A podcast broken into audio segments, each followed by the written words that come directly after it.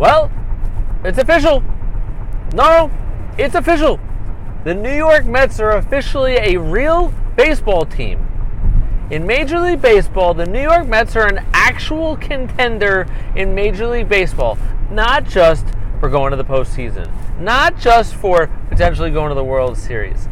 No, they are not to be messed with. Now, let me put a waiver and a disclaimer on this video. I am in no way, shape, or form a Mets fan. I will never be a Mets fan. I don't hate the Mets. Sometimes the Mets fans drive me absolutely bonkers. But they have nothing but reason to celebrate. And I will be a Yankee fan for life. This video has nothing to do with the Yankees. And I am here again to applaud the Mets for officially becoming an official team in Major League Baseball. And this is not a backhanded compliment. I am actually being sincere. Right here on the Drives with Dave podcast, found anywhere you find podcasts, as well as on the Dave Talk Sports YouTube channel, which is where you're looking at my pretty face. Good morning, Friday morning, January 8th, 7:04 a.m. Eastern Standard Time. You joined me on my drive home from CBS Sports Radio headquarters in New York City, where WFAN is located as well. And they are currently talking about this as we speak on the Boomer and Gio Show. Of course, it's the story of the day.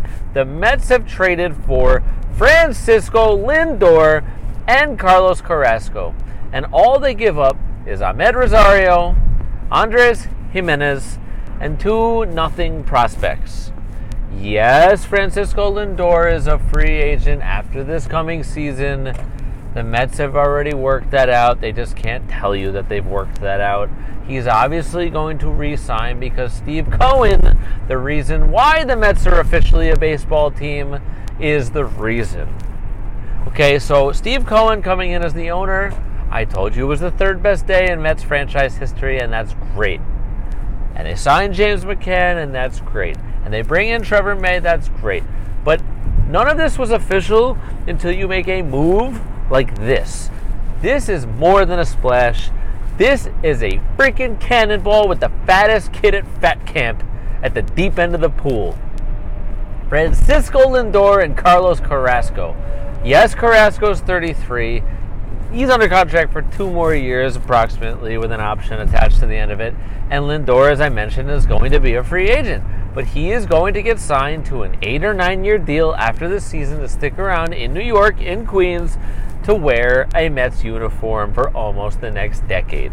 So sit back, relax, and enjoy a 5-tool player in Francisco Lindor. One of the best, if not the best, shortstop in all of baseball. The Mets are now a utility infielder and potentially another outfielder and a couple bullpen pieces and potentially another starter. Probably not necessary after you get Carrasco and you get Syndergaard back in June and July.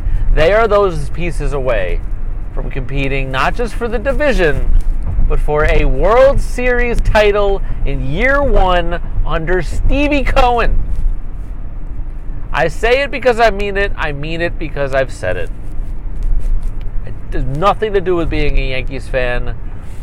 I love this for baseball. I love this for New York. I've said all of these things before here on the Drives with Dave podcast, anywhere you find podcasts, as well as on the Dave Talk Sports YouTube channel. So Mets fans, hit me up below this video and on my podcast. What do you think of the trade? If you don't like it, what the hell is wrong with you? And if you love it, which you should, I want to hear from you. Everybody enjoy your Friday. I know I will. I'm going to the liquor store. That's all I got to say. See ya.